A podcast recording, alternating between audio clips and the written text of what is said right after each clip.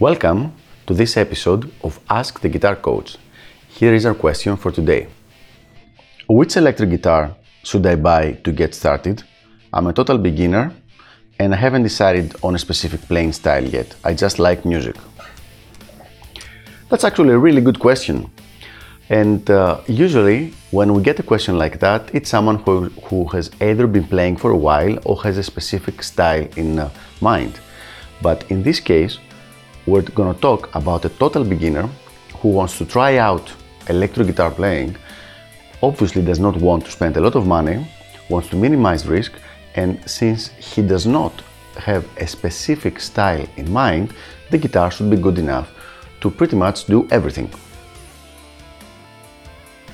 So here's my choice for a guitar that would fit these uh, specific requirements pretty well.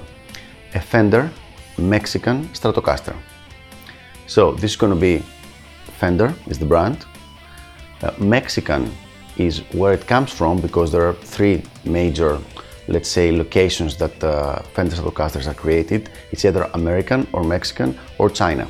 So we're going to go for a Mexican and uh, it's going to be the Stratocaster model.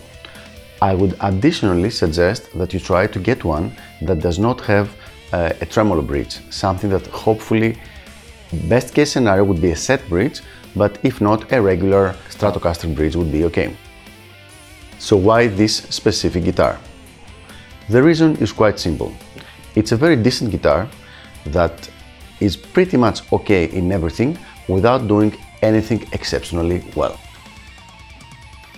That makes it an almost ideal guitar to get started because it is fairly inexpensive it's easy to fix no matter what goes wrong, there are spare parts everywhere, something which is not the case with some more expensive or more rare guitars. It's quite easy to find uh, used and that means that the price is going to be much better. So all in all, that's the model I would suggest. A Fender Stratocaster Mexico. Now what about the price? The price is going to be around 300 to maybe 350 if you find it used and in most cases you won't have a problem with the guitar having some kind of problem because it's, uh, it's used. However, if you have a guitar teacher, a guitar coach, or even a friend that plays guitar for many years, I would strongly suggest you take him with you when you go to buy the guitar, especially if you're a total beginner. A usual fear that people that start to play the guitar have is that what happens if I don't uh, enjoy it as much as I thought I would and I decide to give up. I will lose all this money. So here's what happens with this specific guitar. Even if you buy it used around $300 and then you keep it for four or five years, when you sell it afterwards, you're gonna sell it for, for 200 or $250, which effectively means that you have rented a pretty decent guitar for all these years for only 50 bucks.